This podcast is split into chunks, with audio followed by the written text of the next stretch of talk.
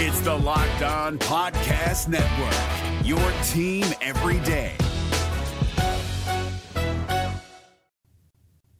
You are Locked On Rangers, your daily Texas Rangers podcast. Part of the Locked On Podcast Network, your team every day.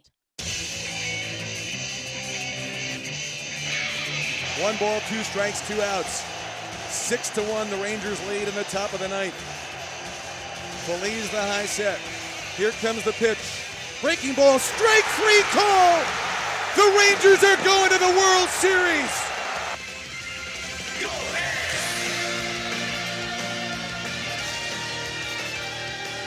You are locked on to the Texas Rangers. I'm Brice Paterik with the Dallas Morning News, joined today by a special guest, my good buddy, Tim Behmer.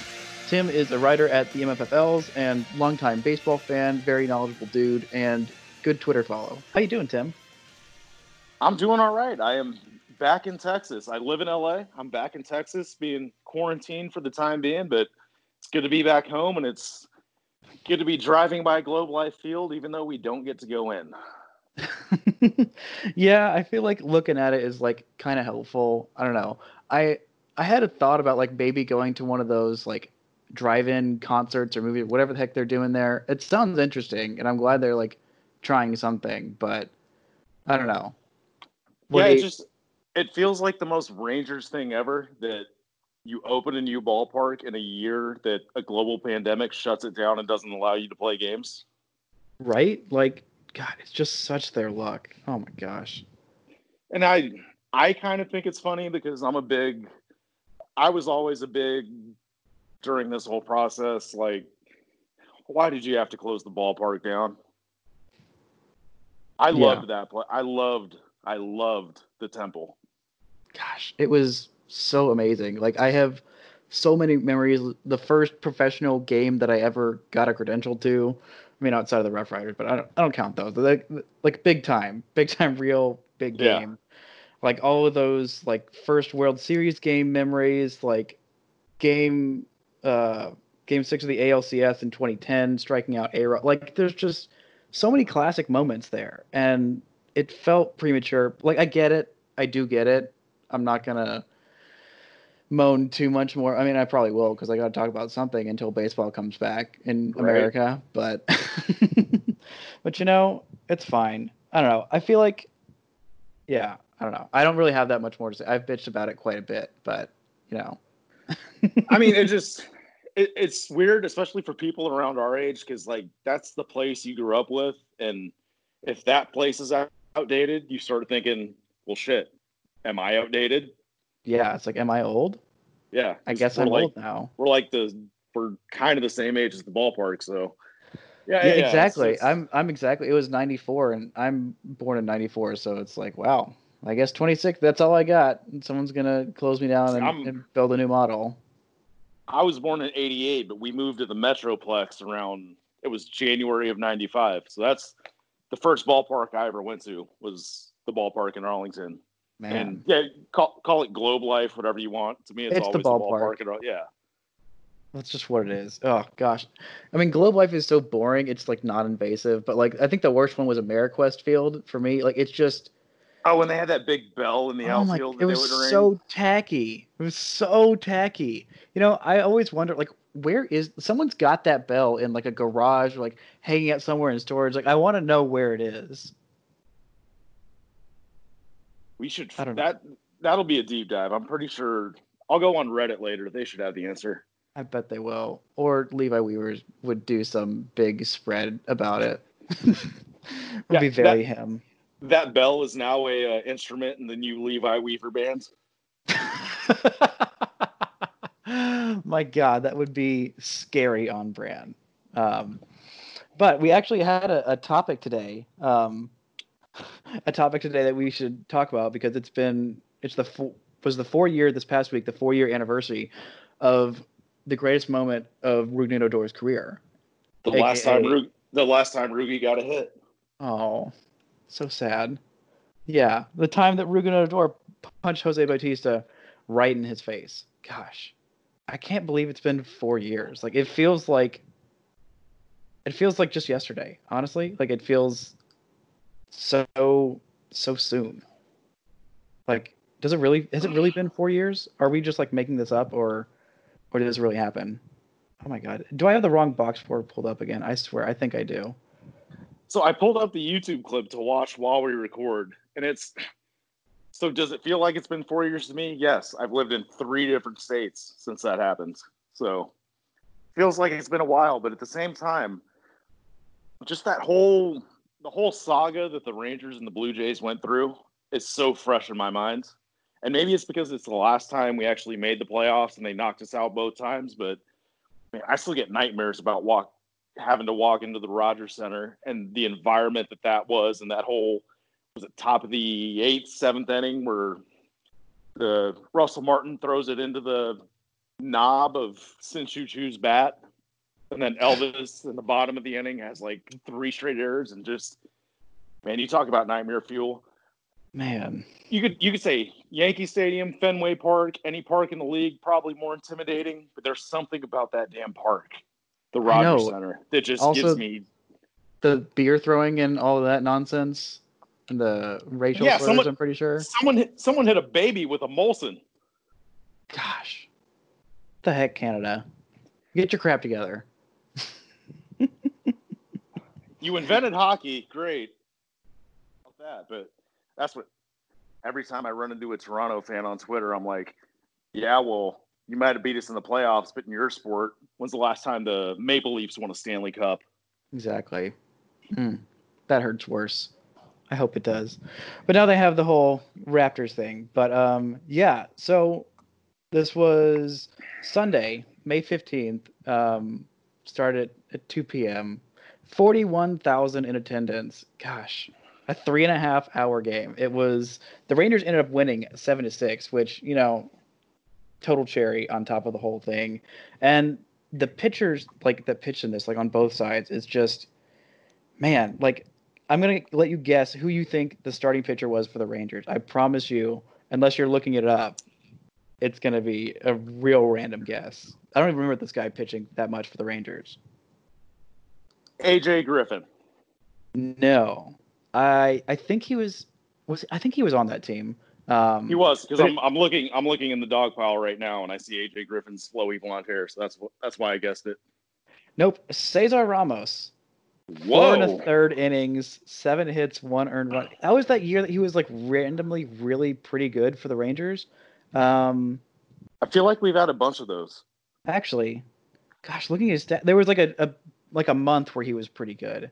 Overall in the year, his numbers were not great. God, he had a 6.04 ERA in 47 innings. I remember there were like 2 starts where he had like he did like really really well that I remember. This apparently wasn't really one of them.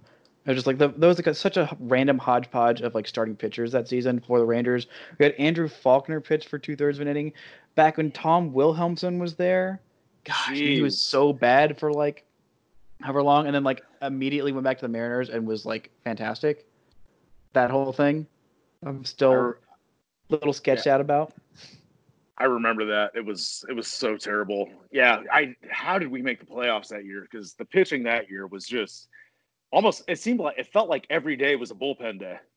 Like it almost was. Honestly, it almost was. Yeah. Gosh. Did AJ Griffin get to be like the number 2 for that team at some point?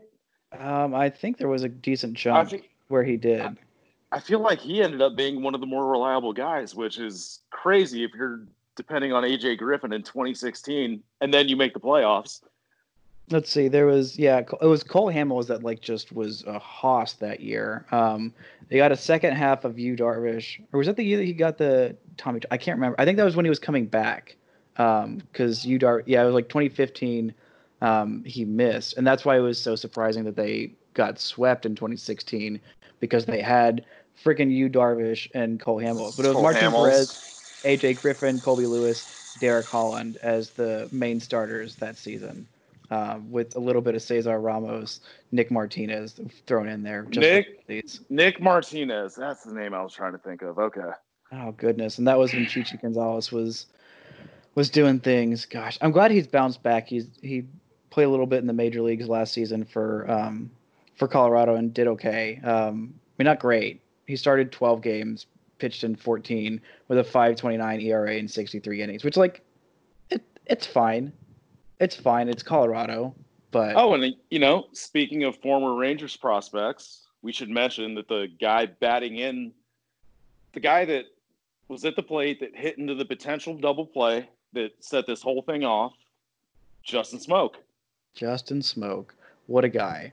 Yeah. So in case you don't remember exactly what went down, we've just been reliving that fun stuff. So it was a Sunday game. It was the last game of the series at home.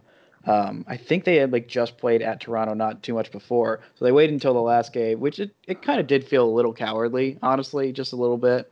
And on what was supposed to probably going to be Jose Bautista's last appearance, he just got absolutely drilled by a Matt Bush fastball, which is a very fast fastball. Like, man, that guy came onto the scene and was so effective for a very short time, and then all those injuries derailed him. But man, I on that team, I could not think of a different person that would hurt more to get plunked by their fastball than Matt Bush.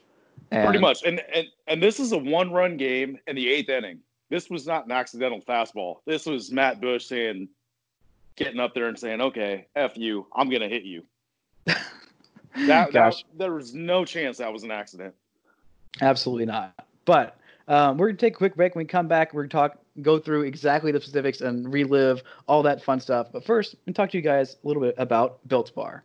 Built Bar is the best-tasting protein bar ever. It is absolutely delicious. They're tasty. It's a protein bar that tastes like a candy bar. There's 16 flavors. Half of those are chocolate and nut. Half of those are chocolate and nut-free. The bars are covered in 100% chocolate. They're soft and so easy to chew. It's great for the health-conscious guy trying to lose or maintain weight while still indulging on something that tastes absolutely delicious. So for our listeners, go to BuiltBar.com, use promo code LOCKEDON, all one word, and you'll get $10 off your first order. Use promo code LOCKEDON for $10 off at BuiltBar.com.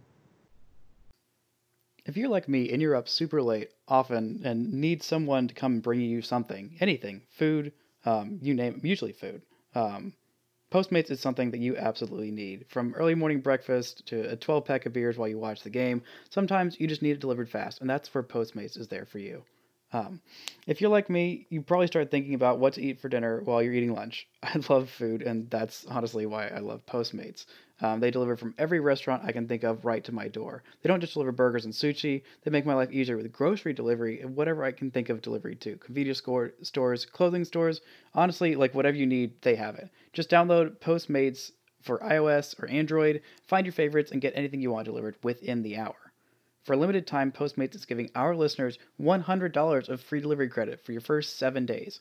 To start your free deliveries, download the app and use code LOCKEDON. That's code LOCKEDON for $100 free delivery credit with no minimum purchase for your first 7 days when you download the Postmates app. Anything you need, anytime you need it. Postmate it. So, Matt Bush drills Jose Bautista. It was in the hip and the back spine. I can't remember exactly where it was. I feel like it was in the ribs. Yeah, it was in the midsection. So yeah, it wasn't one of those where I'm going at your head, but it was absolutely to prove a point. Mm-hmm. And I don't think Jeff Bannister knew he was going to do that, because if it's the manager's decision to intentionally throw at a guy, you'd probably put a back at the bullpen guy in there. At the time, Matt Bush was your dependable eighth inning setup guy. Yeah, so he was fantastic at that point, and I think he had pitched an inning and a third. I'm pretty sure did he get immediately ejected from that game? Yeah, he's out because it's Diekman. Diekman's throwing now. I'm rewatching the video. Mm-hmm. Yeah, Diekman throws two-thirds of an inning, and then Sam Dyson closed it out with a save. Gosh. Yeah, at that point, Matt Bush had a 0 ERA. A 0 ERA at that point. Gosh. And by the way, Sam Dyson closes it out with a save after he gets his ass kicked at the bottom of this pile during this fight. He just got absolutely roasted. So I don't remember. I think it was Russell Martin, maybe, but yeah. That sounds right. Yeah, Russell Martin was in the middle of it, and I'm pretty sure he got 0 suspension for it. There was an alarmingly high ratio of Rougned Odor absolutely deserved to get the worst of it. That's fine. I still think 8 games was too many. which ended up being, I think it started as like 10, but they appealed it down. Yeah. But still, like, there's a lot of guys that were like right in the middle of it that got suspensions, and guys that were very clearly trying to like calm everything down. Like, and Prince Fielder got ejected and suspended. I don't remember exactly what he did. He was not doing well that season. I think that was his last year. Kind of forgot that he was still on that team. Gosh, man. He's kind of in the middle of everything. Yeah, Ian Desmond's there. One of the most amazing things about rewatching this whole brawl is the amount of respect everyone has for Adrian Beltre. Like, it's been said, but like, who can go onto the other team, like hold back somebody else on the other team, and that person's just like, yeah, I'm just gonna sit here. And respect this. He's basically carrying Jose Bautista back to the Blue Jays bench or the dugout, and finally he meets up with Ryan Goins and. They're just like, all right, Adrian. Because, I mean,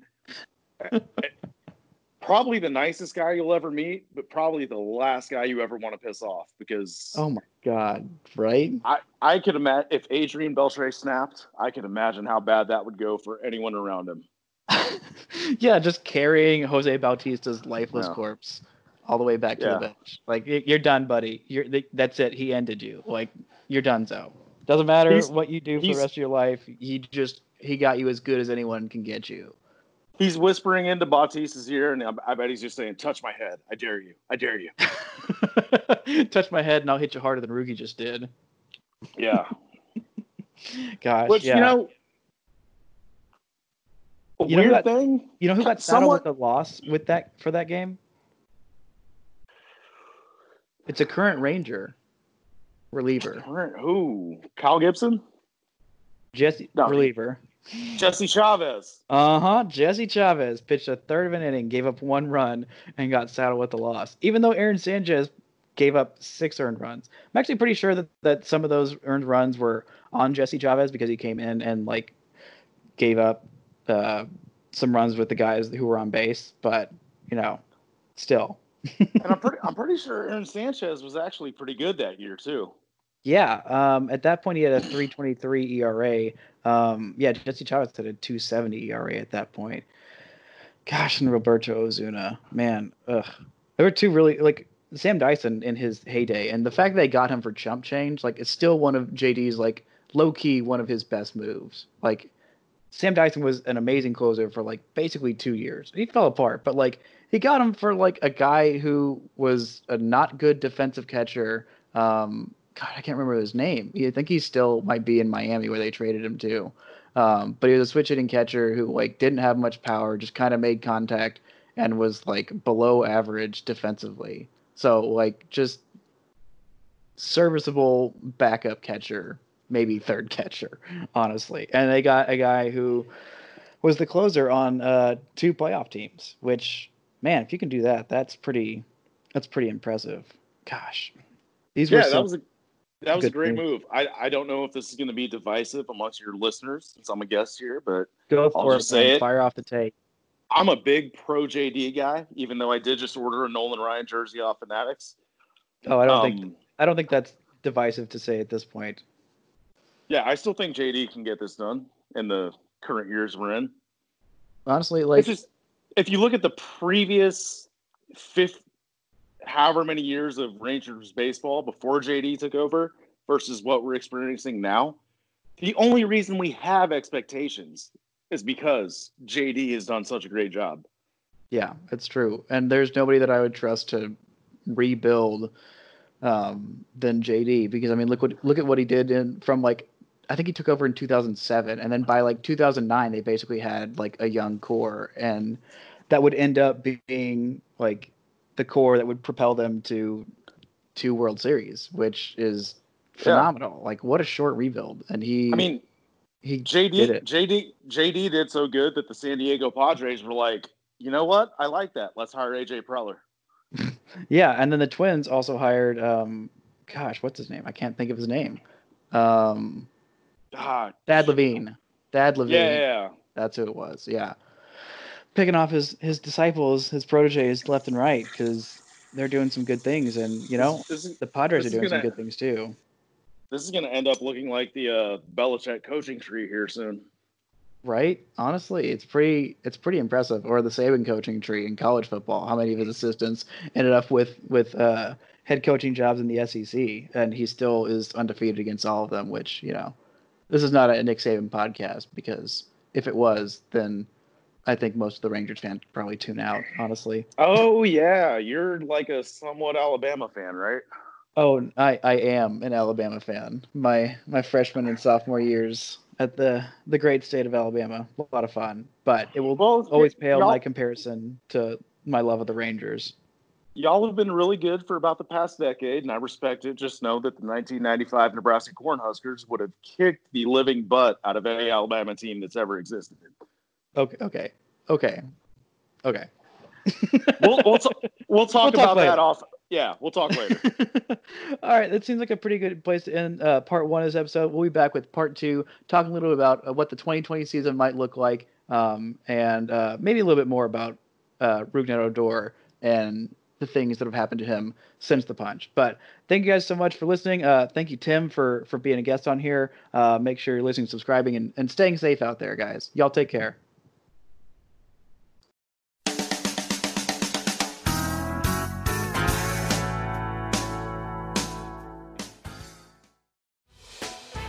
Hey, Prime members, you can listen to this Locked On podcast ad-free on Amazon Music.